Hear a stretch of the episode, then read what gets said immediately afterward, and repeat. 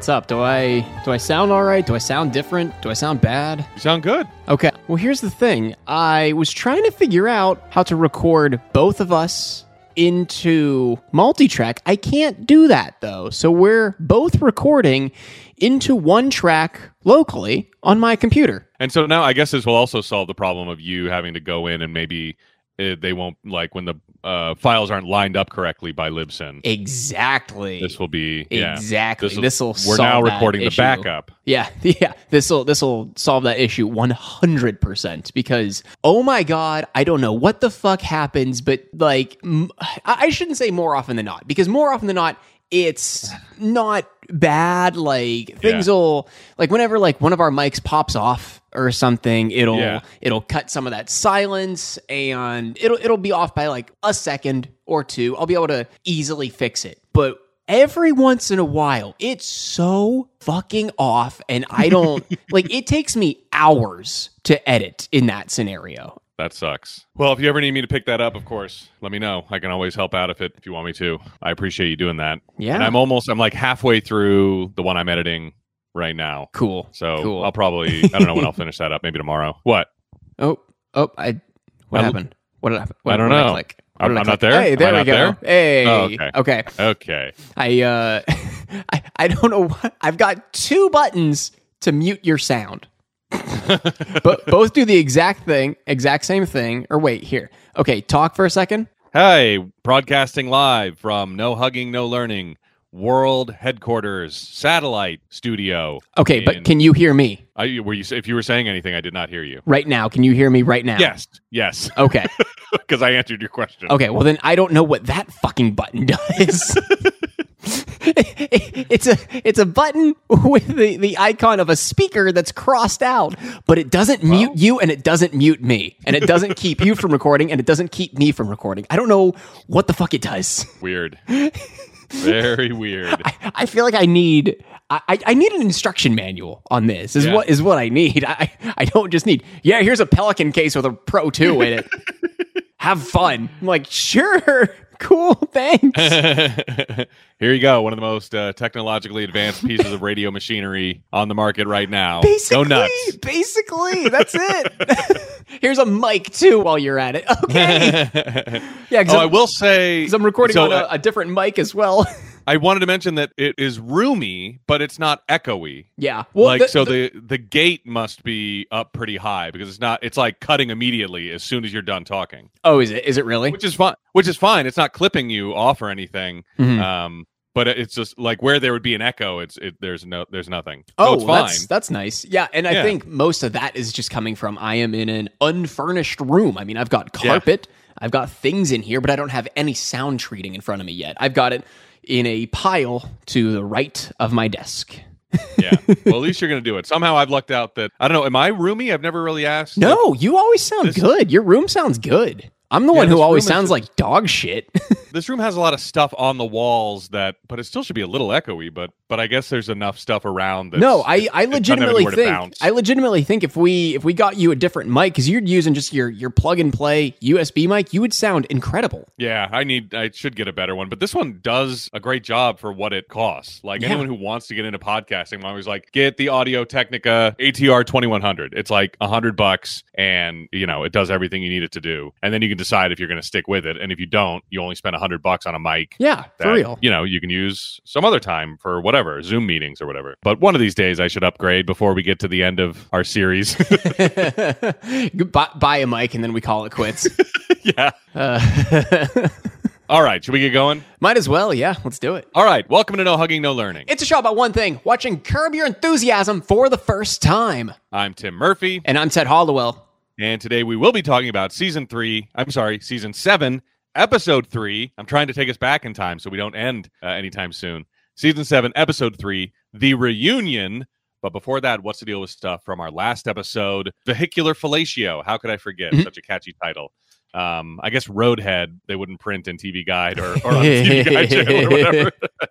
Do you think Larry knows the term roadhead? Probably not. He probably Probably- calls it vehicular fellatio. Not at this just- point. Not at this point. Yeah. He doesn't know the term Yeah. roadhead. probably like car blowjob, which is what they call it like during the episode. Uh, it was a while before you know millennials invented the term roadhead. So maybe Wait, Gen X hey, did it. Pause. How many millennials do you think Larry has on his writing staff? Zero. I think it's just him. you think it's just him? Uh, He's got to have like co-writers, right? I always thought it was just him, like writing the outline, and then everybody improvs everything else. I didn't think there was any. I I, really, Mm. I guess I don't know for sure, but I, I always thought that was that was the way it was. It's 100 percent improv. It can't. I mean, uh, there's there's obviously outlines, but Yeah, God, yeah, I, yeah, I don't, I don't, I don't know now. You got me second guessing. I'm pretty sure that's the. I don't know. I'll have to consult the book once again and get a definitive answer on this. But I'm pretty sure that's what it is. Like that. So he just scripts out the episode. Like we've we've talked about it at the end of the series. I'll be like, here's an example. Here's what Larry wrote, and here's what the scene was. And it's like Jeff and Larry talk about going to a you know a whatever a baseball game. And it's like then you see the pages and pages of dialogue that they wrote just on the fly. I think probably editors he might i mean uh, there's probably only one editor but he probably needs a really good one to like cut through all of the awful improvisation and actually get to the meat of the scene so we get through it without too much So without okay, too much improv i for what it's worth, for what it's worth, when you Google "Curb Your Enthusiasm" writers, uh, Yeah. it's all a bunch of old guys, obviously. Oh, Larry, okay. Larry David, Jeff Schaffer, Alec Berg, David Mandel, um, but there's also Carol Okay. Leifer and Tim Justin Yeah. Hurwitz, age 38. oh wow 38 in 05 or wh- whenever he wrote though that might be he might be gen x Oh no, th- 38 today. oh 38 today Oh, 38 okay, in well then, yeah. 2023. So decidedly millennial Yeah, de- definitely, There we go. definitely millennial. Yeah. Um, I, I don't know what episode he wrote on or or when in the run it was. I guess I could look at his IMDb. He is uh he typically works in the music department. It looks like, but he came up as writer. So I'm confused. Uh, Curb Your Enthusiasm, four episodes, 2017 to 2020. He wrote on season nine uh, episode two, episode nine, and episode 10. Oh, and he, in season 10 as well. He wrote one episode in season 10. interesting So he, he I'll have to did look at the bring on some millennial see. blood eventually. Yeah, because it's always story by Larry David, but then I guess he does have some people who Kinda punch up the script. But it's weird. I wonder how they work that in. Like, all right, here's what has to happen in this scene, and one of you has to say this line that we wrote. you have to work that in naturally. like, I'm sure nobody is writing Susie's curses at Larry. No, no. You I, I mean, and- and maybe like if that. maybe if someone hears like a very unique one on the street, and they're Yeah, like, yeah. "Okay, you, uh, Larry. Larry and Susie, you get into an argument, and then Susie, at some point, you have to build up to calling Larry a bald fuckwad." And she's Yeah, like, "Okay, bald fuckwad, got it." That reminds me. I bet Car Wash Cunt was written for Susie. Oh, Oh, one hundred percent. Yeah, yeah. So stuff like that. Now that I'm kind of thinking about it, that she couldn't have sprung that on them. No, and, no. So, all right. So uh, I forget how we. Oh, we were talking about roadhead versus vehicular fellatio. Uh, so uh, one thing I have to correct myself. Well, I have, I have a couple of things I have to correct on myself from last episode.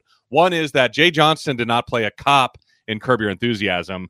He played a friend of Cheryl and Larry's named Jeremy, who asked for a letter of recommendation in season two, episode eight, Shaq.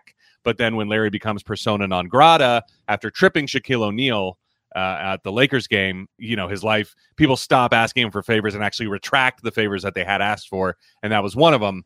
Uh, and so that's who that was. I guess I was getting him mixed up with his character from the Sarah Silverman show, which was definitely a cop. Uh, also, I don't know if you want to count this as curb your continuity, but Larry remarks that receiving oral sex in the car is dangerous and there ought to be a law against it. Yet, in I think this one was also season two, AAMCO, Larry wins a bet against Cheryl for which she has to give him vehicular fellatio. Oh my god, you're Yeah, right. I, I- totally forgot I- about that. And I remember thinking about that during the episode, and then it wasn't until afterwards that uh, it's that's actually a season one episode, season one, episode seven. So he's changed his tune in the last six seasons because he was totally okay with it earlier. Larry's extreme anger at being able to unopen the pa- uh, being unable to open the packaging at the beginning of this episode and at the end is a well documented feeling. It turns out called wrap rage. So well documented, Wrap Rage has its own Wikipedia page. It came about as a result of media attention to the phenomenon. Although other variants such as packaging rage have been used as early as 1998, Word Spy identifies the earliest use of wrap rage coming from the Daily Telegraph in 2003. The American Dialect Society identified the term as one of the most useful in 2007. So by the time this episode was rolling around, it uh, was really you know, catching fire. In 2006, Consumer Reports magazine recognized the wrap rage phenomenon by creating the Oyster Awards for products with the hardest to open packaging. And I've never heard anything more boomer in my entire life. Consumer Reports Oyster Awards for products with the hardest to open packaging. Jesus Christ. that sounds like something we get to get copied and pasted to email chains all over AOL. forward, forward, in- forward, forward. forward, forward, forward. Consumer Reports Oyster Awards hilarious. .exe. Uh, a 2009 story in actually the Pittsburgh Post Gazette about wrap rage was featured on the Colbert Report when Stephen Colbert tried to use a knife to remove a new calculator from its plastic packaging. So again, 09 uh, the Colbert Report was also talking about wrap rage. 71% of respondents to a British magazine poll said they'd been injured while trying to open food packaging. The most common injury respondents had from trying to open packaging was a cut finger. I've cut myself on those super sharp plastic things before. Those are like not like blades once you get one. Oh yeah. Yeah, once you rip one. Spe- especially like on the on the like edges where it's like the, the not the not corrugated. What would be Yeah, the term yeah. for it? Like it's I don't know, stamped or something. like Whatever- stamped or however like they heat heat yeah. sealed. Like where it's the thickest part of it. Yeah, yeah. Followed by cut hand, sprained wrist, bruised hand, and strained shoulder muscle. Jesus Christ. How? Uh, the- what?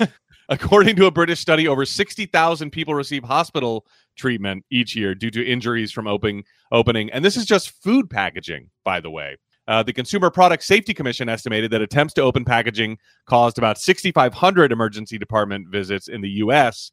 in 2004. And a 2009 study conducted by the Institute for Good Medicine found that 17% of adults over the age 21 were either injured or at least once or know of someone who was injured while opening a holiday or birthday gift. So, wrap rage was definitely a hot comedic topic uh, around the time of, of the last episode in uh, 2009. What about uh, the little bit of homework we had last tango in Paris as Richard Lewis and uh, Bevan, I think we were calling her, get up to leave to go see Richard Lewis's favorite movie, Last Tango in Paris.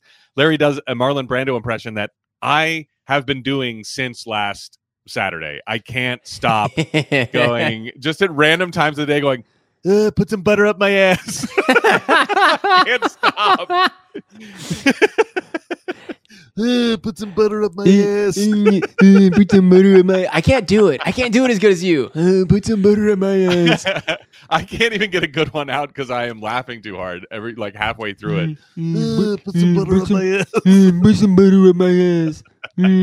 I can't. No, I can't do it. I feel like I'm trying to like do the facial like uh fa- Yeah. fa- facial muscle like um expression of Brando yeah. while while doing while doing the the line "Mm, put some no mm, put some butter up my ass Mm.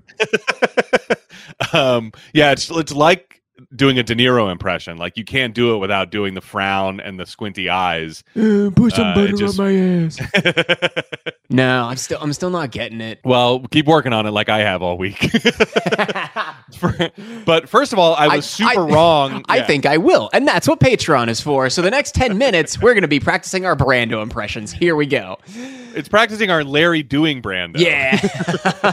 So it's a it's an it's uh, an impersonation inception in that way. Uh, so first of all, I was super wrong about my touchstone for Last Tango in Paris. Last Tango in Paris being Hot Shots. That fridge scene that they lampoon in Hot Shots was from another erotic thriller food sex scene from a movie with Kim Basinger and Mickey Rourke called Nine and a Half Weeks. Uh, Okay. And so, yeah, I which I have not seen. That was from 1986 and also you know it was made fun of a lot in in movies like that.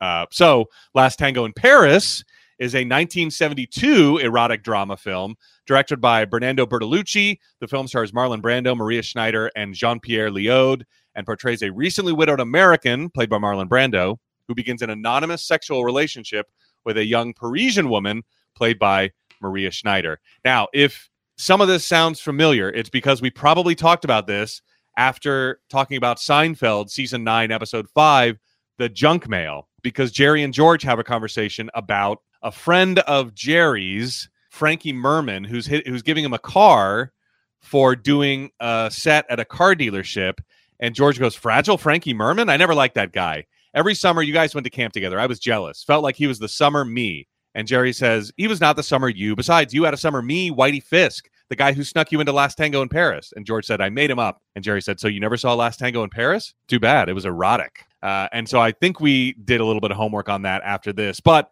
uh, just for the sake of you know being mentioned in Curb again, it was the seventh highest grossing film of 1973.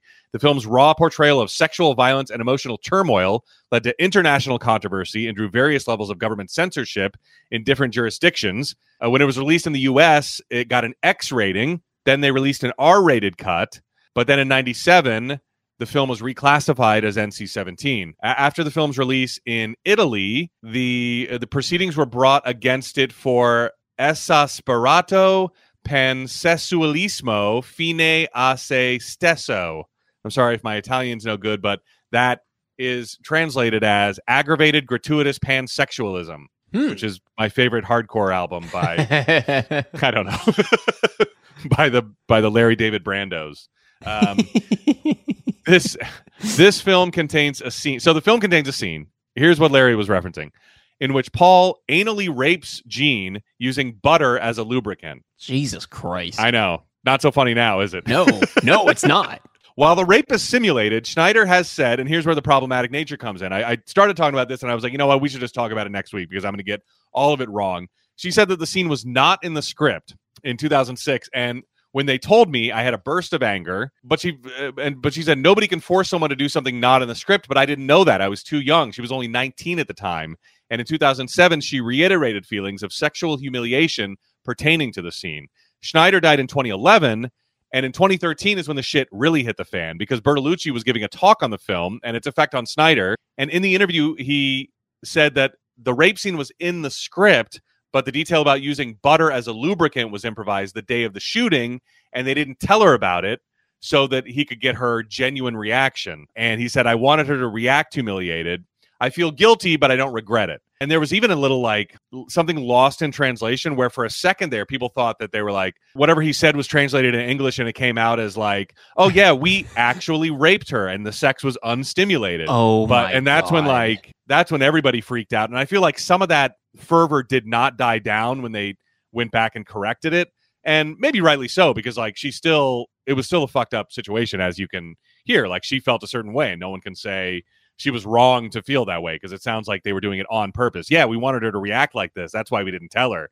We wanted her to feel humiliated. That's why we humiliated her. What? It's a movie. Like what? What? No. Like so. Um, some of you know probably the bulk majority, the lion's share of the you know the uh, people being upset about this movie and this director uh, is warranted, but it doesn't seem to have I don't know affected its stature on in in like the pantheon of cinema. I don't know. People either it's just not talked about as much, or I just I just feel like it hasn't suffered. You know. Because of what came out, I feel like it did for a second, but then everyone just kind of moved on. And yeah, I don't know. I mean, this was definitely well before any of this came out because although Schneider in 2000, 2007 is when she felt was she started talking about it, but it wasn't until 2013 that the director, you know, really put his foot in it. So, you know, I guess at this point, uh, Richard Lewis, you know, didn't feel too bad about it, I guess, or nobody did. Um, so anyway, that is all our homework and trivia and tidbits and stuff. Oh my god. Oh, okay, do we we got any other news or anything? I don't think so. All right. Well, cool. If you have never listened to us before, if you have never listened to us before, we are not a research heavy show despite the last 30 something minutes being exclusively homework and bullshit. We like to have our questions pop up naturally in the run of the episode and assign and assign them to and assign them to ourselves as though we are giving ourselves homework. I've never seen these episodes before. Tim has never seen these episodes before in the last 14 years. If we miss anything, if we egregiously skip over anything, please send us an email or send us a tweet. It's at no hugging on Twitter or no hugging, no learning show at gmail.com. Both of those links are down in the description or on the show description page on Apple Podcasts. If you like what you hear, please give us a five star rating and a written review on Apple Podcasts or a five star rating over on Spotify. Um, if you like us a little bit more than that, you can give us a follow and join us over on Patreon, where for five bucks a month, you get early access to every single episode that we put out. Not just not just early access to the regular episodes. No, they are going to be extended versions of the episodes. And I want to give special thank yous to the people who have done so, like Michael Klatsky, Drybones, Nate Collins, Tamara Ortiz, the guys and gals over at the Ittyville podcast, John Murphy, Will Hall, Danica Ligorio, and J Dog Conlord, who did change his name back after he um, heard his, or, or was it J Dog? J, yeah, because he he changed it to J Lord Condog at one point. J Lord Condog. J Dog Conlord, Nick Kudla, Adam Webb, and Megan Stolarski. Thank you guys so much. Um, we also, Tim, got a we got one from Nate Collins who commented on our post. I'll read Nate Collins' comment first because it came in first. Uh, we were talking about dollop, uh, what your what your mom was referring to. I think Oh, a do, a do loop. a do loop. Yeah. Uh, Yeah. Nate, Nate Collins said do do loop. Uh, well, he comments dollop in British English. Doll op generally means shit in the context your mum was using it, or or you would put a dollop of something on something, like a dollop of ketchup on your chips. We know what dollop is, but Yeah. I, I I don't know. When I Google do loop, because I just the is a um, it's a little clip for your your belt or something, so you can carry your dog shit in a bag without actually carrying the bag. Well, well, here's the here's where it gets interesting because Okay. uh, Danica Ligorio and J Dog Conlord uh, messaged us and said do loop might be a computer science do slash while loop. Basically, repeatedly do this thing while this condition is still true, which is slightly different than a while loop, which is while this condition is true, do this thing repeatedly. Yeah, yeah, that's what I was thinking. Does your does your mom know much about computer science? No, but that Okay. seems like the kind of programming thing from the early days of computers that might still be kicking around in her. And there was an extra O on it. That's why I thought it was weird. But then when I Googled do loop, that's probably what she meant. Maybe. Okay. Yeah. All right. Like just Well- like no matter what you click, you just keep get hitting the same five pages, and you can't get to actually what you need. That sa- that sounds like it's yeah, Yeah. So so so Patreon's do loop would be uh while you ca- while you are continued to be subscribed, do not unsubscribe. Do yeah, yeah, do have an awful time trying to unsubscribe. yes, exactly. Yeah, I don't know. just just a web of uh web of pages, a web of web pages. web of pages. I like that. It's like something a congressman would say while he's like uh, A web talking of- to Mark Zuckerberg. Now tell of- me about tell me about your web of pages now. It's a web of pages. Now tell if me I go about- to facebook.com, Now tell me about your book face, sir. Now it- where's the book on the and, web? and who published this book of face? Book of face on the web of page. I page I, web. I request the name of your publisher, sir, of your book face. Book of face. book of face. Anyway, uh, but yeah, thanks to everybody for for giving us money to to continue continue doing this. If you want to join them, uh, you can do so. Patreon.com slash no hugging. All that being said, season seven, episode three, the reunion. Original air date October 9th, or no, excuse me, October 4th, 2009. Original air date Larry resists Jeff's suggestion to do a Seinfeld reunion special until he figures out a compelling personal reason to do so. I mean, it's not bad. I, I think Mm. we can make it better. Yeah, I think so. But but it's gonna be. It might be a little bit of work. Hopefully Uh, also, like, well, I'll I'll just say this because this is how the episode starts. Yeah. Um, knowing that this is the Seinfeld reunion season, um, I fucking hate how this comes together. It comes together in the first fucking thirty seconds of this episode. you hate how the reunion comes together. I guess it, kind of does. It yeah. doesn't. It like. I I guess it's mentioned very briefly by Cheryl when Larry sees her at the restaurant a couple of episodes ago. Yeah. But if you don't see that episode and you just think this is the first episode in like the arc, it's so unnatural because they weren't talking about it. We've never seen Jeff and Larry talk about Seinfeld in seven seasons. maybe they just were relying on the zeitgeist and how everybody because this was probably like this was what is it? Eleven years after it went off the air because they keep they keep kind of going back between ten and eleven. I feel was it? like Was it ninety eight? yeah, yeah. So nine right. years. So Yeah, because this see, is the finale was ninety eight. Yeah, so this was eleven years even. No, nine. So I feel like the Wait, no shit. I keep thinking 2007. God damn. Yeah, 11 years. yeah, I right. just- Why do I, I, I Um, season 7 2009, not 2007. I I, I keep getting those uh, I know. I um, keep thinking this is 07 as well, and then every time I look, I'm like, "Damn, 09. Well, yeah, because he took that that little hiatus there. They're going to get longer too. The the hiati are going to get longer. But yeah, I mean, uh, you know, maybe maybe because at the time we're just so far removed from it, we don't remember the fervor for the 10 year anniversary being like, "You got to get back together. You got to do." I'm sure there was like think pieces and like Seinfeld 10 years on and stuff like that um, in Entertainment Weekly and Time Magazine and stuff like that. So maybe there was a fever pitch for this Oh, that yeah. we don't remember, you know, uh, at the time that they were sort of relying on, like, oh, you know, NBC's always talking about a reunion. That made made sense just to deal with it that uh, flippantly, I guess, you know, and with that without that much, uh, Yeah. you know, laying the seeds or whatever. Um, so yeah, we do open at Jeff's, uh, laying some groundwork as far as continuity goes because they sort of mention, oh yeah, so Loretta's gone, yeah, and Leon's still hanging around. but the weird thing about that is that Leon's not even in this episode. but I guess he just wanted to mention that he'll be back. Don't be surprised when you see him maybe in the next episode, uh, which I guess would would kind of bear mention because if then if he didn't like it was it was pretty clear to anybody at the end of last episode, which I loved. He's like, "Wow, so I guess you're going to go inside and eat this Chinese food in my room." Like, oh, so Leon's a character now. Okay, so he's staying. Um, but they they do sort of lay the groundwork that Loretta's gone and Leon Leon's hanging around. But NBC is hounding uh, Jeff for a Seinfeld reunion, and he's like, "Just take the meeting. That way you can tell them no."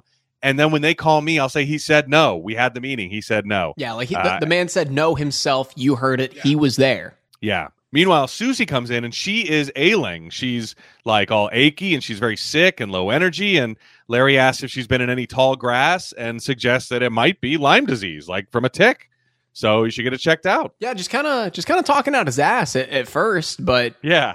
I mean that's that's Larry. That's the Larry that we know right now. Yeah, yeah. I mean, no, no one can, uh, no one can diagnose her, and this is, you know, she hasn't heard this yet. So, so there you go.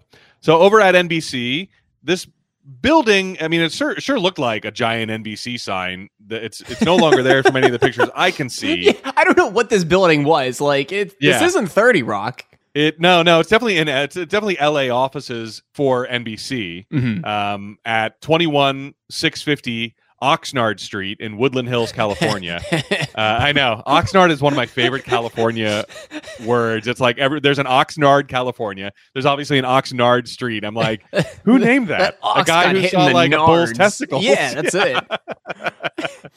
Th- this is a time. This is like Warner Center Towers or something like this. I don't know if NBC is still there. That that sign I don't think is out front anymore, but I'm sure they're still in Los Angeles somewhere. Maybe they moved to the Universal lot or something like that. But Larry runs into Cheryl in the lobby, who was there for an audition. She's going back to acting, and she is very excited about the prospect of the Seinfeld reunion. And she says, "You know what? You you got to put a part in for me when you do this. I'm not joking." And Larry's like, "Oh, okay, all right. Well, you know, I don't know if it's going to happen." um, and they're they're catching up a little bit. And she's like, "Guess what? I'm into basketball now. I like the Lakers." And he's like, "You wait till I leave to be in the thing into the thing that I love."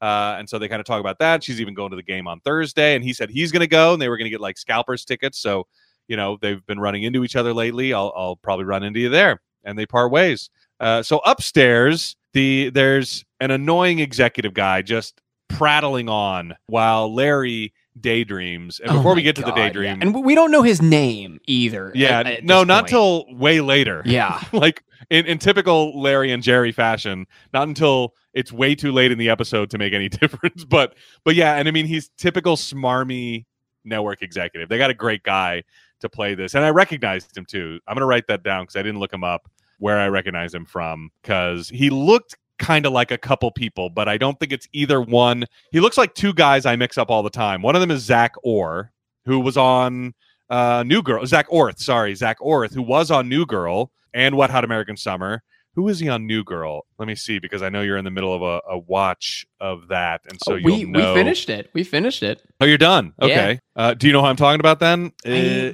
let me look him up because he minute. didn't, he didn't really look familiar to me. What's his name? Zach Orr. yeah. Well, no. Zach Orth is Zach who I'm thinking of, and who was obviously not in New Girl. I was mixing him up with a guy that I always mix Zach Orth up with, and who this guy kind of looks like. So this is not Zach Orth or this other guy. And now I can't remember the other guy's name. I think he was on Mad Men. There's a bunch of like kind of schlubby guys that all look the same and they pop up on TV a lot. Zach Orth is one of them. Uh, Rich Sommer is another one of them. Was Rich Sommer? Uh, no, not Rich Sommer. Yeah, I guess I mean Rich Sommer. Is Rich Sommer from New Girl? Was he? I don't think so. Now I got to look up who the hell I'm talking. Who Mm. I'm? No, no. What is he on? How do I know what he looks like? Damn. Was it Russell? Who was Russell? Who played Russell on on New No, Girl? that was Dermot Mulroney. All right, maybe it was Sam. God, they're not showing me the actor. Here's all of Jess's girlfriends ranked. Oh, oh, oh, oh! It was Nelson Franklin. Nelson, Franklin. Okay, Robbie. Oh, okay, Yeah. okay, yeah. And So- I, yeah. So, w- is that who played this guy? Is that who played No, the executive? But- okay, okay. but you can see why I get them mixed up, right? Yeah, yeah. So, and here's the thing: the whole time we were watching New Girl, I Yeah. fucking thought Robbie was Jonah Ray. Oh, I could see that too. Yeah, yeah. So that, so like, Joe, like add Nelson him to Franklin, the list. Add him to the list of people that Yeah. look like this. Zach Orth, Jonah Ray, like schlubby, sometimes bearded, unshaven dudes. Yeah, like not with glasses. like not not not ugly by any means. It's just No. like they're they're, they're like they're, they're average.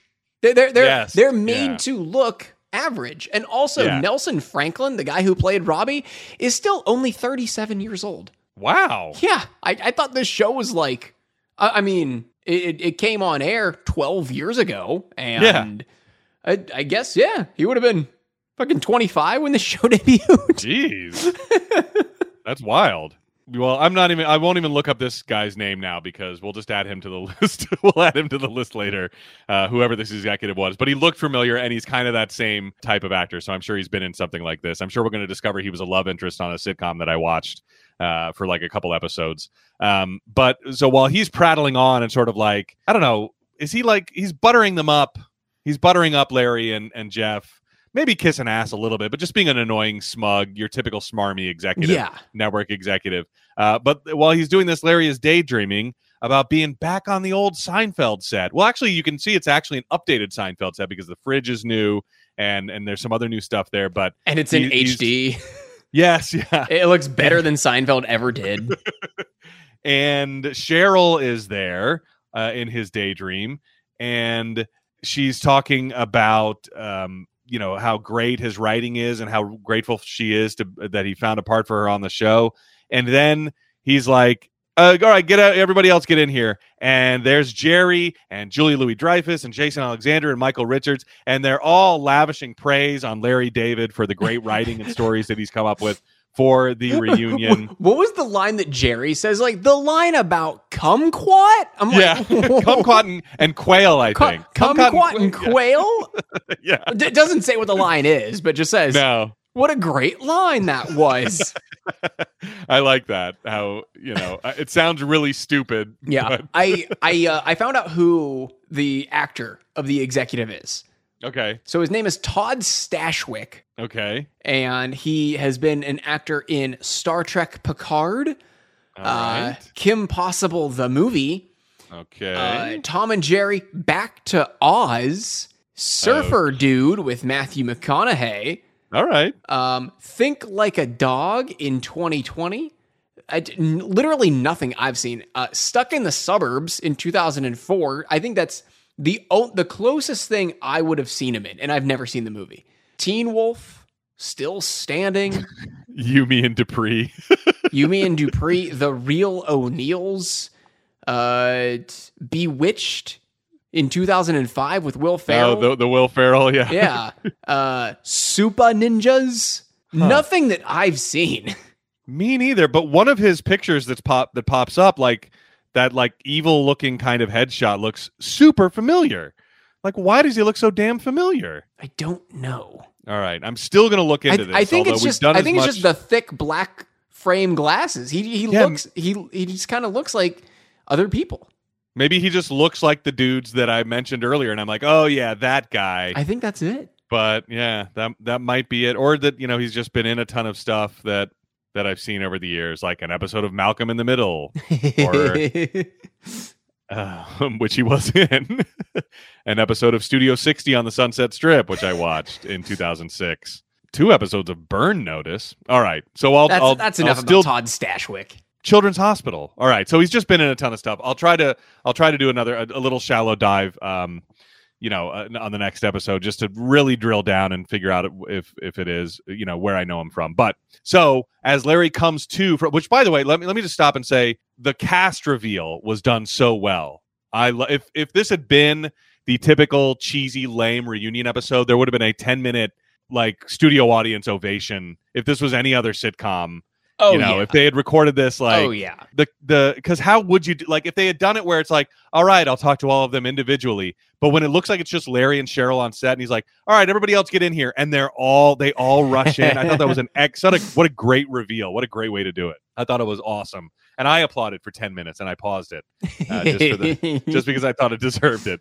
Uh, and so as Larry comes to after revealing what his life, after dreaming about what his life could be like if he does a reunion, he says, "I'll do it," and everyone's ecstatic. Uh, he says he's even got a great storyline for George already about in between in the past eleven years he's gotten married and divorced, and he's it's going to be about him trying to get his wife back. And they're so excited. We got to celebrate. Um, and the and the executive offers Larry and Jeff some Lakers tickets which they were planning on going anyway. So great, it works out. Uh, he'll hook them up, and that is it. Outside, Jeff has Larry totally figured out. He just he just blows up his spot immediately about, oh yeah, you'll do the reunion, give your wife a part. I know exactly what you're doing But he's not mad at him. because a the reunion's still getting made and he's still getting paid, and yeah. it's going to be good, of course. And he, he calls it brilliant.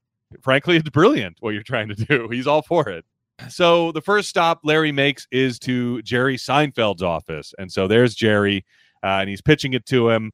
And Jerry is trepidatious that all of a sudden Larry suddenly likes an idea that he was always hated before, and that's cheesy reunion episodes. They're never done well. They're always lame, and he's never going to do one. He always hates them, and now all of a sudden, Jerry's like something. Something I'm being sold something, and I don't know what it is yet. And there, he said uh, they indulge in a little bit of Seinfeldism here when Jerry goes, "There's been a shift," and Larry goes, "No shift." He's like, "Oh, there's been a shift, shift, no shift," and they say shift about six times. So we're already falling back into that uh, little trope. And Larry uh, Jerry also says, I thought this was a weird reference, but I also laughed at it. He says doing a reunion show is like going back to an old girlfriend. It never works. And Larry brings up, what about Robert Wagner and Natalie Wood? They got divorced and then they got back together. And then Jerry goes, yeah, and then she slipped off a boat and died. How'd that end up? Jesus Christ.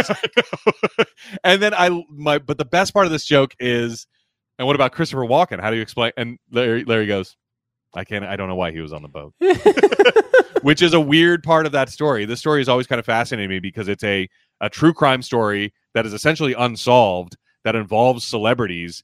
So Robert Wagner was married to Natalie Wood, and they got in a big fight on his yacht that was like uh, anchored off the. If you don't, if and if someone doesn't know, if someone listening, I don't know if you know the story, Ted, but it was like anchored off the coast of Catalina or something like that. They get in a big fight, and she the next day she's discovered drowned.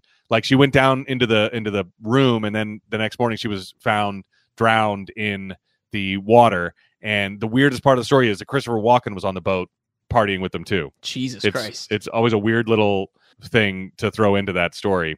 But uh, I didn't know the fact that they got divorced and then they got back together. But Jerry comes around, and it's partly because you know Larry says, "Well, the way we do it, it won't be lame," and Jerry goes, "Yeah, you're right. Can't argue with that."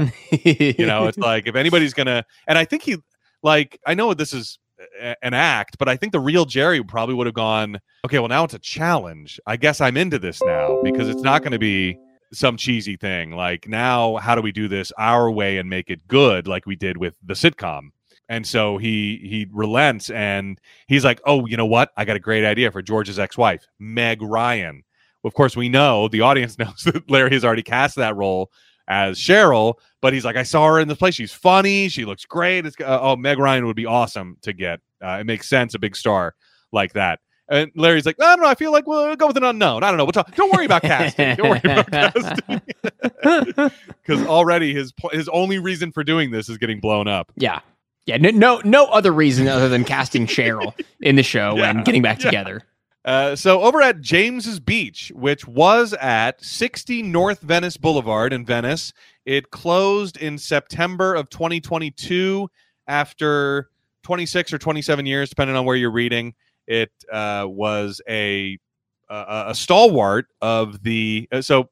uh, I mean, appropriate. We're doing this, uh, you know, in June. It was a stalwart of the early LA LGBT scene because these these two guys they were a couple and they they you know it was uh, in this article I was reading they were like it was unusual to find a gay couple that owned a restaurant in the time that we opened this restaurant. Um, and I think they even threw in that they like had a lesbian chef too so uh, it became like one of the safe spaces in LA for for that crowd to hang out. They they just you know aged out of it. They were like well you know the, the neighborhood's kind of changing and like food uh, tastes are changing and our our thing just isn't working anymore. So rather than try to revamp it and, and stay in business we're just going to hang it up. So uh, if it, it might also look familiar if you like the movie i love you man with paul rudd and jason Segel because that's where they have tacos as well. Oh, okay. in that movie yeah. I don't know if they go inside but they i think i, I seem to remember them eating outside. But yeah it was uh, they were they were huge proponents of of the venice neighborhood when it was like just kind of coming up. And uh and that's where Larry is pitching Jason Alexander. Even though they've done it before, uh, it still cracks me up every time when Jason digs at George Oh my god. as a yeah. proxy for Larry. what, what what all does he say? He he goes in on him. I I wrote down a couple. Um, says he's unappealing, he's selfish, he's stupid, he's abrasive, he's inept. Yeah, yeah. He's like, no one would believe that he got married because he's unlovable. He's an unlovable, schmucky, jerky, self, yeah, selfish, stupid. He's like, to Larry's face, which I love. It's it's just it, it's even it's maybe even funnier than the first time he did it uh, because Larry. I don't know. I don't know what made it funnier. It just it just seemed to flow a lot better than it did the first time. And so, and also he goes, well, you know, the one good thing about a reunion would be it would kind of make up for the finale. Oh my god, yeah. And Larry's like, well, what was what was wrong with the finale? We had a good finale. We went out on a good note.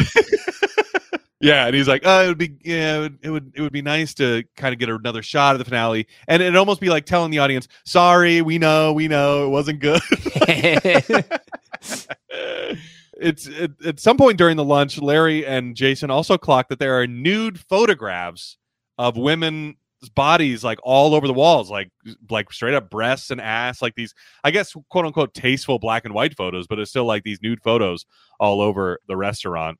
And you know, Larry also convinces Jason to do the reunion, and he also has some great casting ideas for George's ex-wife. Jennifer Tilly is one. He's like one of those funny voice girls, like Jennifer Tilly or Kristin Chenoweth. Uh, and so, of course, Larry has to talk him out of any sort of casting. Don't worry Yeah. about it. Yeah. You don't. Please don't.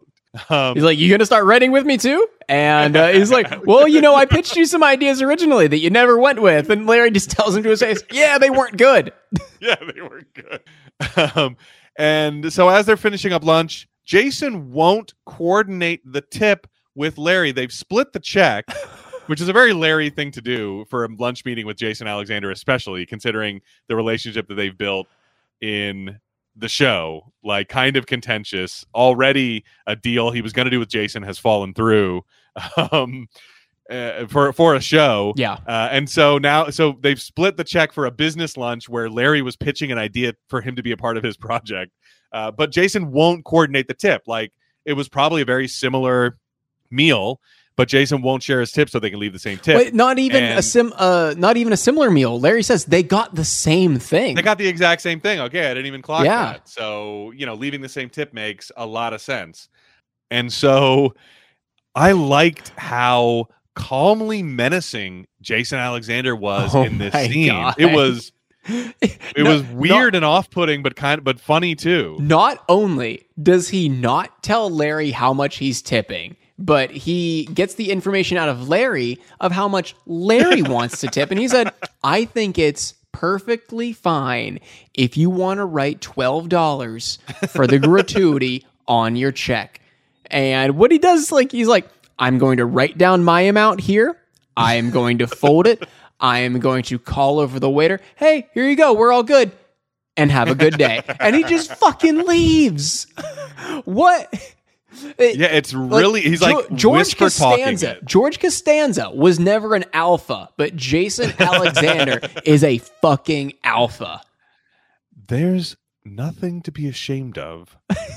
Writing twelve dollars next to gratuity on your check. It's like, wait, also, we yeah. don't know how much the check is. Like, Yeah, I, yeah. I feel like that would have hammered the joke home a little bit more, or maybe that just would have like spelled it out too much. I, I don't know. What do you think? well, I mean, you could do some math in your head and go, all right, say Larry tips twenty percent. I mean, that sounds like a lot for Larry, but the math is easier. So twenty percent. So twelve dollars is twenty percent of sixty. Is that right? No, no, twelve dollars would be. Well, actually, hang on, wait. Yeah, I think because you're right. Yeah. you move the yeah you move the decimal and that's what i always do for checks i move the decimal one point over and double that because i don't want to do any more math than that so a $60 lunch first of all i mean i know it's la but that's the math that i did which does sound a little off but no, you're you're totally right. That's it. yeah so if they both had a $60 lunch and i mean we know what jason leaves later but that's my thinking that that that's how much lunch was doing that reverse math. Um, and it kind of makes sense later when you hear jason's tip the math that he did. But yeah j- just jason's jason's delivery of all those lines was absolutely like scary but hilarious. It was scalarious. It's hilarious. uh, so uh, Larry's next stop is Julia Louis Dreyfus's house, and he's you know pitching her stories like, oh, how about this? And there's stories from his life, like you gave a little girl asked you to give the, her doll a haircut, and then she finds out it doesn't grow back, and so everybody's mad at you after that. And so she's like, oh yeah, okay, I kind of see like like Elaine with the kids, that'd be funny. Uh, and so he convinces Julia pretty easily. This kind of goes back to what you're saying about how fast all of this happens. Like, I feel like we could have done an hour, you know, with this reunion episode. I don't know what I- we would have. I felt like this was gonna be a longer episode because actually it was during this scene I paused it and I'm Yeah. like, okay, surely if any episode this season is gonna be longer, it's gonna be this one, and saw that we're halfway through already. I'm like, oh, it's it's not longer. Okay, I guess there was no reason for HBO to milk it because they're not selling ads during it. You know, it's not like it was on NBC and they're like, oh yeah, we gotta. We're this is gonna be an hour and a half of show and 30 minutes of commercials or whatever. You know. Uh, or, or 45 minutes of show and 45 minutes of commercials. They Yeah. probably could have gotten away with if it was actually on NBC, but HBO doesn't work that way. So they're like, yeah, fine, make it 30 minutes. Get the you know most popular cast on television reunited uh, for 30 minutes. Great. You know, I mean, I know it's good that they're they're going to be on again, but like this was the first time anybody had seen them together on TV in this in this way in 11 years and it was a huge deal. Like but they just sort of rushed through it you know? I don't know. I mean if it had been longer we probably would be sitting here going god they did not need that scene. Yeah, so that's maybe true. it's fine that but- it, it but was, my- it was very very uh very concise, but it, for a good reason. Yeah, like convincing Julia and Michael are literally like two lines on my in my notes because Julia gets up to go go do something and so she he tells Jason earlier that Julia Louis Dreyfus blew him off. He was supposed to meet her and she had to take her daughter to a birthday party. While Julia's daughter comes in while Julia's out of the room and Larry asks her how the birthday party was and she says she didn't go to a birthday party. And he's like, "Oh, interesting." And by the way, that is not Julia Louis Dreyfus's real daughter. ah, I looked it up. Yeah, actress. Back at James Beach, Larry is pitching the show to Michael Richards, who is super distracted by all the photos on the walls. like literally can't pay attention to a single thing that Larry David is saying. Distracted. yeah, just, just uh-huh every uh-huh. Oh yeah, yeah, I agree. Yeah. Uh-huh. Uh-huh. Uh, he, he's just agreeing to whatever, including being a part of the reunion show. and then he gets up to leave because he's got I don't know. He said like Beth is waiting or something. yeah, he has that. to go pick up don't know. Beth. Yeah, I'm assuming his Uh, wife. yeah, makes sense. Okay. The he only got tea. He didn't even get a full lunch. So Larry agrees to pick up the whole check. The waiter comes over and he won't divulge to Larry what Jason Alexander left, but he says it's a healthy tip. Yeah, Larry's just like begging him for for any information. Finally, through uh through through his begging, he's able to get the waiter to give him sing like signals because uh, the waiter's manager would get mad and oh my god, this guy's standing here like he's a fucking base coach in baseball. Yeah, it cracked me up that the signal was different each time. That's it could Yeah, have been scratch your face every time. S- scratch, your, face. scratch your face again. Yeah, what, what was it? Scratch, scratch your face if it was over. Uh, if it was over fifteen. Uh, Yeah. w- wait, wait, wiggle your tie if it was over twenty. And then he's like, Yeah. okay, I, I really have to go. Okay, well, lift that cup over the pot if it was over thirty, sir. You have a good day. Lifts the cup over the pot. Yeah, yeah. It could have been scratch your face if it was over 12. Scratch your face if it was over 20. Scratch your face if it was over 30. But no, he has to do a different a signal different signal. yeah. And so it was, it was, I guess, was it over 30 or was, was it 30? Over thirty. Larry Over says, 30. uh, Wow. d- ra- Oh. Raise raise the glass over the pot if it was over thirty dollars. So Jason, I don't feel like Jason Alexander does that every time. I think he just did that to make Larry look even smaller. I think that was Because- definitely because, Larry said he was leaving twelve dollars, and Jason's Yeah, like, yeah. "Okay, I got to do this just to fuck with Yeah. Larry." thirty dollars on a presumably sixty dollar meal. Um, if Larry does fifteen, we could probably figure this out because that would be. Uh, no, we can't figure it out. Um, I was like, wait, we can figure this out. Um, but so Jer- uh, Jason Alexander out here leaving over fifty percent on a check, uh, just to make Larry look like an idiot. Uh, so over at the Staples Center, which I do like to check in every time it's on, it is still crypto.com arena Ugh. out there in LA. for the time Yep. being, for the time being, I don't even think time cryp- being. crypto.com is a thing anymore. yeah, this is 2023 that we're talking about. um, that is where Larry meets Jeff, and he tells him the cast is all in, so the reunion is a go. Jeff tells Larry that Susie does have Lyme disease, so Larry saved her life. Oh And my that's when- god! yeah, Yeah, yeah. So the diagnosis was correct, Doctor Larry. Uh, and Larry sees Cheryl going into the game and runs over and tells her about the Seinfeld reunion and offers her the part playing George's ex-wife. Uh, he uh, has given her the part, and she is ecstatic about it so much that she gives him a big old smooch on the lips. yeah, yes, she does. Yeah. So mission accomplished as far as Larry goes. Uh, as- you know, the the it's on track. Everything's going as it should. Uh, inside the Staples Center, Jeff and Larry's seats are like above the nosebleed section. yeah. They are section three nineteen. Yeah, like way like six rows from the back of the arena. Like, Like, so so so far back that we see the concrete wall, like the Yeah. the, the brick wall, the, the the cinder block wall behind them, like a few rows. Yeah. I love that like they're like they still went to their seats, even though in that section they're like, all right, we're still in this shitty section, but we don't have to sit in our seats. We can sit in the front row of this section, or we can even sit in the front row. There's like plenty of empty seats that like no one's gonna catch them if they do this, but they're sitting next to a dude. Like, so they're not even doing like buffer seats. Like, all right, well, this whole row is empty. We don't have to sit right next to this guy. No, these are our seats. We must sit in them. That seems like a Larry thing. That seems like Yeah. something he would do. Yeah, yeah. I guess so. we Like, have to no, sit in our seat. assigned seats. Yeah, especially as it makes him a martyr. It's like, no, I don't want to sit closer. I want to sit where I deserve, where this person thinks I deserve, and have a miserable time because of it. I want to have as miserable a time as possible, so I'm as pissed off as possible afterwards. Uh, so yeah, so they they have a seat in there, and he's like, you know, I thought he had courtside seats, and he borrows the binoculars of the guy sitting next to them in the row, and he sees the executive sitting courtside with David Spade, which was a fun little cameo. Yeah, just for for no reason. Yeah, silent. We don't. We never hear him talk. We just see him sitting next Yeah. to. Part of me wonders if David Spade knew he was going to be in an episode of Curb Your Enthusiasm, or if he's just friends with Todd Stashwick.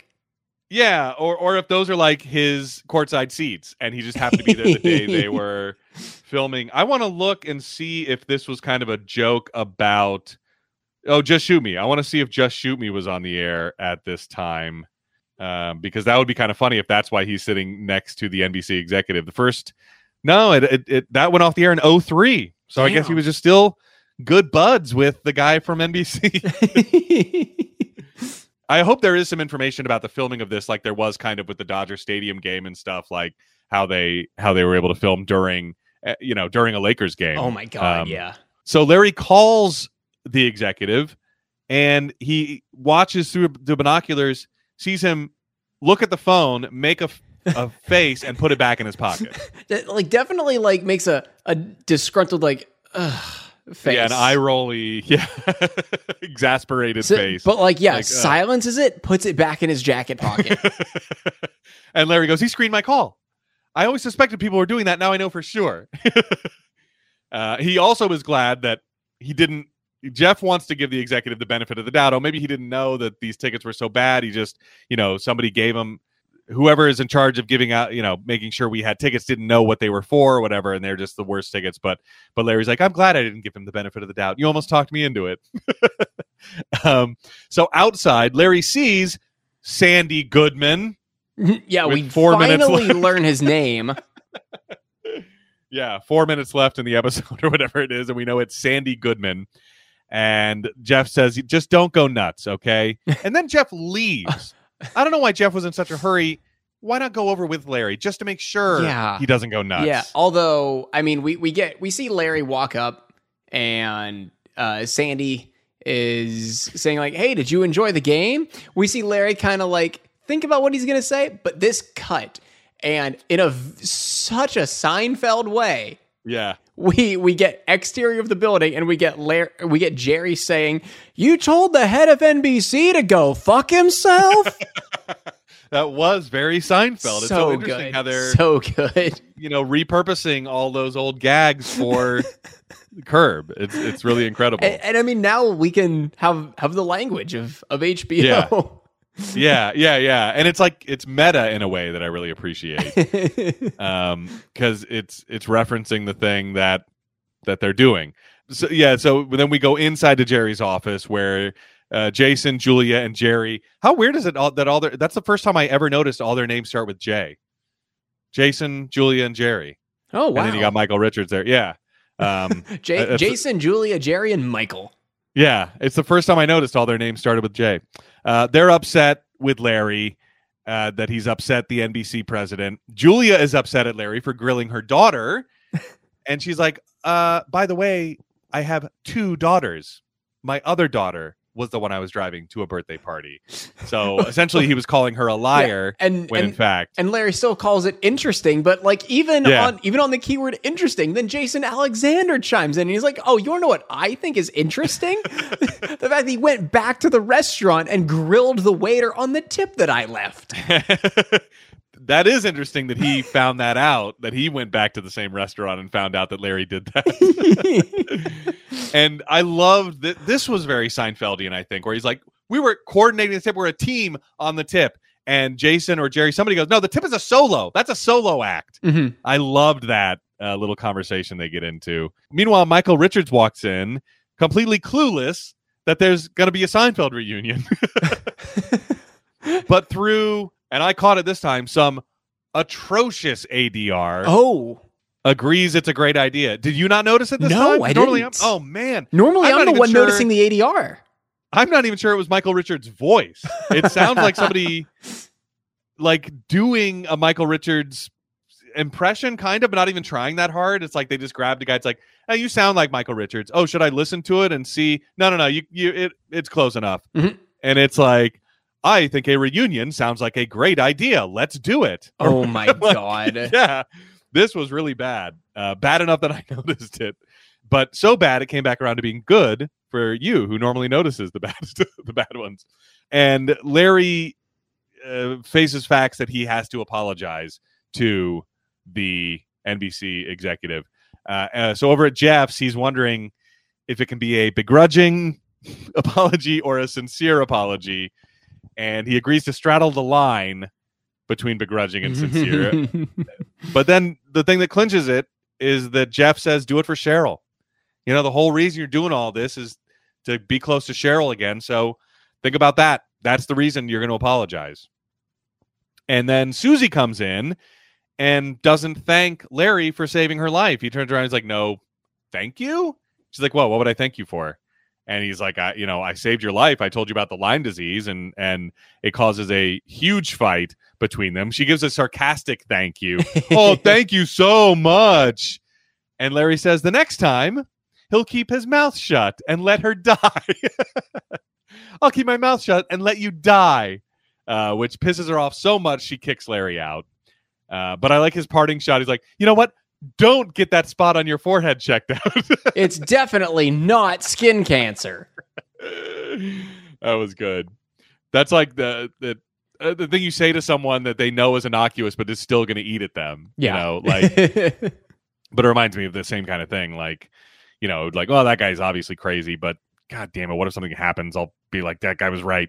Uh, so, uh, cut to NBC. Larry is apologizing, and he ends up by saying, "So this is me apologizing, and it's about as sorry as I can get." and it gets a good from Sandy. That's it, and there he goes. No good.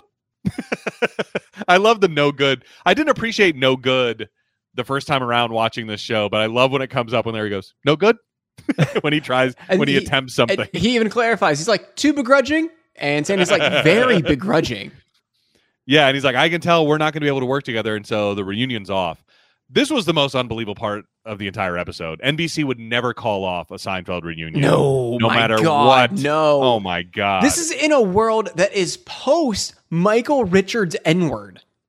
Oh really? Yeah, I guess I forgot about that. I mean, we it doesn't him doing that doesn't exist in the Curb Right. universe, but in the real world it does. Yeah.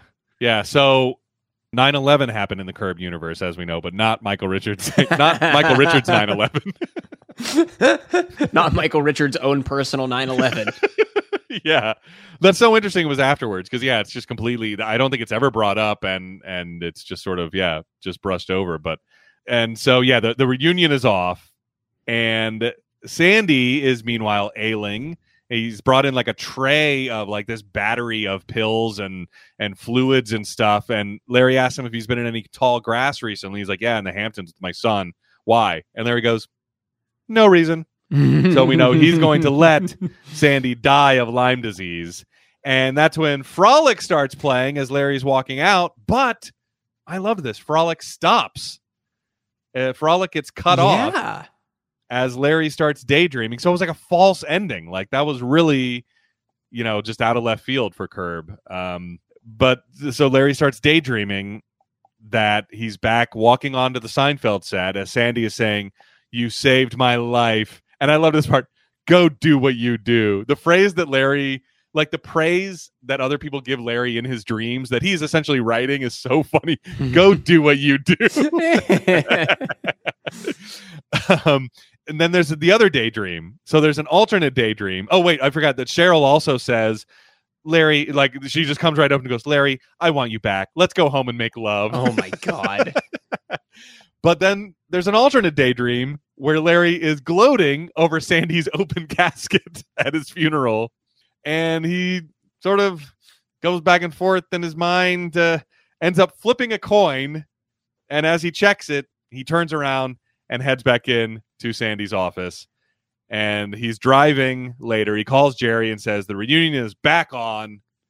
And oh, I'm sorry, this is, did I say Jerry? Yeah, he calls Jerry. The reunion's back on. Meanwhile, Jerry is also psyched because guess who he's standing with? He just happened to run into her, Meg Ryan, and she's into it. She uh, he offered her the part of George's ex-wife, and uh, she's gonna do it. They got a big star. This is gonna be great. Oh, Jerry's so excited. Ah. but then we see Larry's shocked, uh, Larry's look of shocked dismay as Frolic starts in earnest, and that is the true end of the episode. oh my gosh. All right. Yes.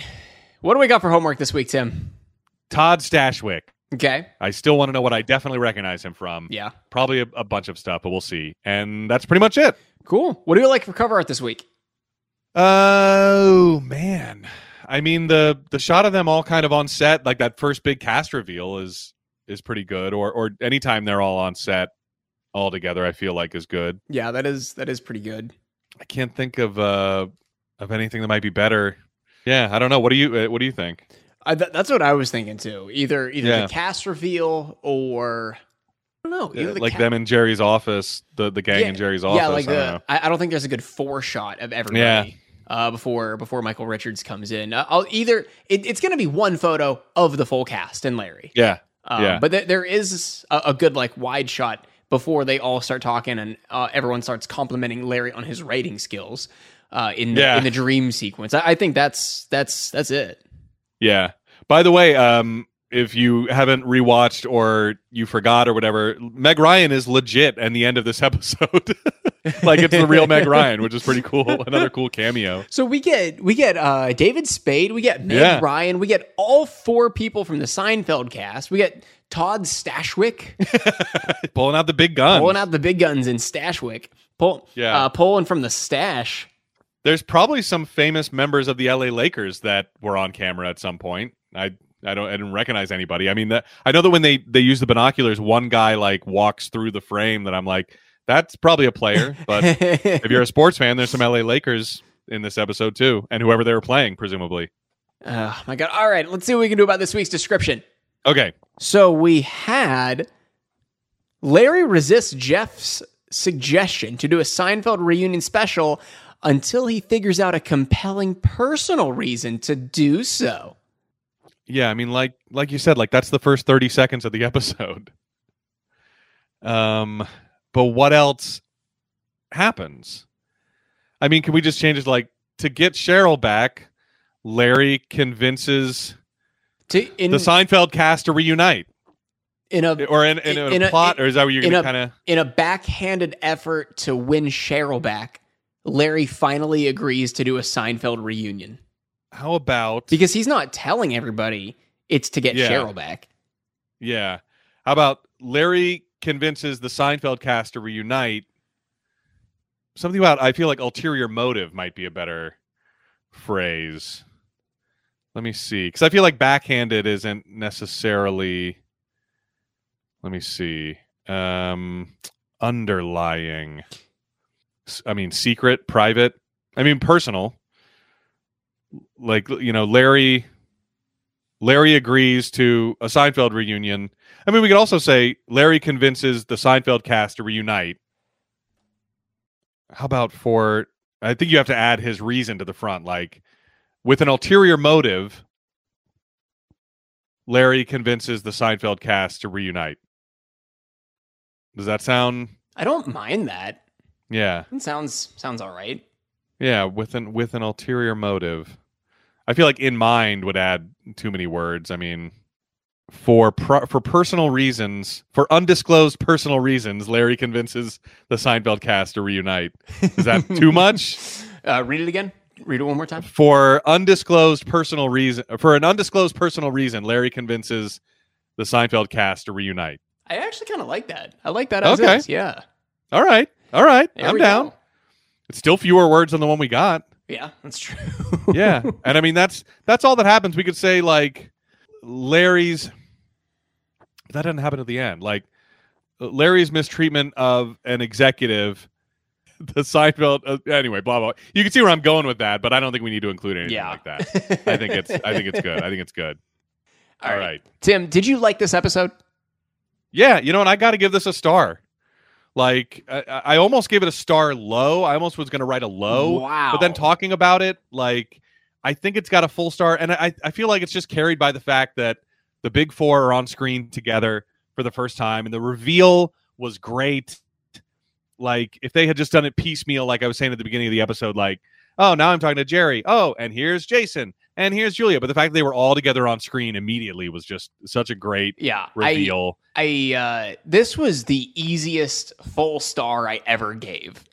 yeah wow nice you you just have to it's just such Yeah. a big it's still so huge that this was the seinfeld reunion and and it's also funny to boot and there, as as you could hear from the thing there's like one storyline and it all I, I love how the lyme disease comes back and i loved the Yeah, it'd be- frolic it'd be- false ending It'd be different if it was a bad episode and also the Seinfeld reunion, but it's Yeah. not. It's a really No. good episode. yeah it'd be yeah if, if they were like oh you know what this doesn't have to be that good because seinfeld's back but it's not like it's it's just as good as any other Curb, and the cast of Seinfeld is in it, and they're Yeah. all very funny. Like even like Michael Richards doing as much physical comedy as he can while remaining seated, being distracted, like is hilarious. it was like he was almost falling out of his chair, like trying to look, trying to crane his neck behind him, making sure that he saw every tit he could. yes. Every tit, every butt crack. I don't want to miss one tit in this restaurant. If there's one I haven't seen, I gotta I gotta look around yeah, so it, it was great. A full star from both of us. I, I have a feeling it's going to hold up through the series, but we'll see. I mean, the cast is going to be on more episodes, so Yeah. maybe Yeah, they'll well, outdo themselves. Maybe maybe we'll have uh, something better by by the end of season seven. All right, next week we have got season seven, episode four, the hot towel. Original air date October 11th, 2009. And if you are looking at TV Guide that night, you are going to see Larry rats out Christian Slater at Ted and Mary's anniversary party, but later gets his payback at a restaurant rendezvous. Another wordy one. I think they changed synopsis writers in between seasons. I think they fired a guy like you and hired a guy like me. that guy, I mean, if we're paying him by the word, we're getting ripped off. Get rid of him. Get somebody in here who can write a synopsis. Here you go. Pay- 20 paying him- words. Paying him by the character. He's a he's an obituary writer. Yeah. Um, so, uh, yeah, the, uh, Christian Slater, this is great because I still want to do the wizard for our next Patreon movie, and he's a big part of that. So I'm glad. Sweet. And I think All right. I feel like he's been in some other stuff, but this will be a great occasion to finally do that in honor of our retweet from Jenny Lewis last month, and now Christian Slater being in. So maybe we can finally get that on the books Yeah, and get that out. absolutely. Absolutely. All right, is that it? Yeah, I think that is it. All right, for no hugging, no learning. I'm Tim Murphy. I'm Ted Hollowell. Be good.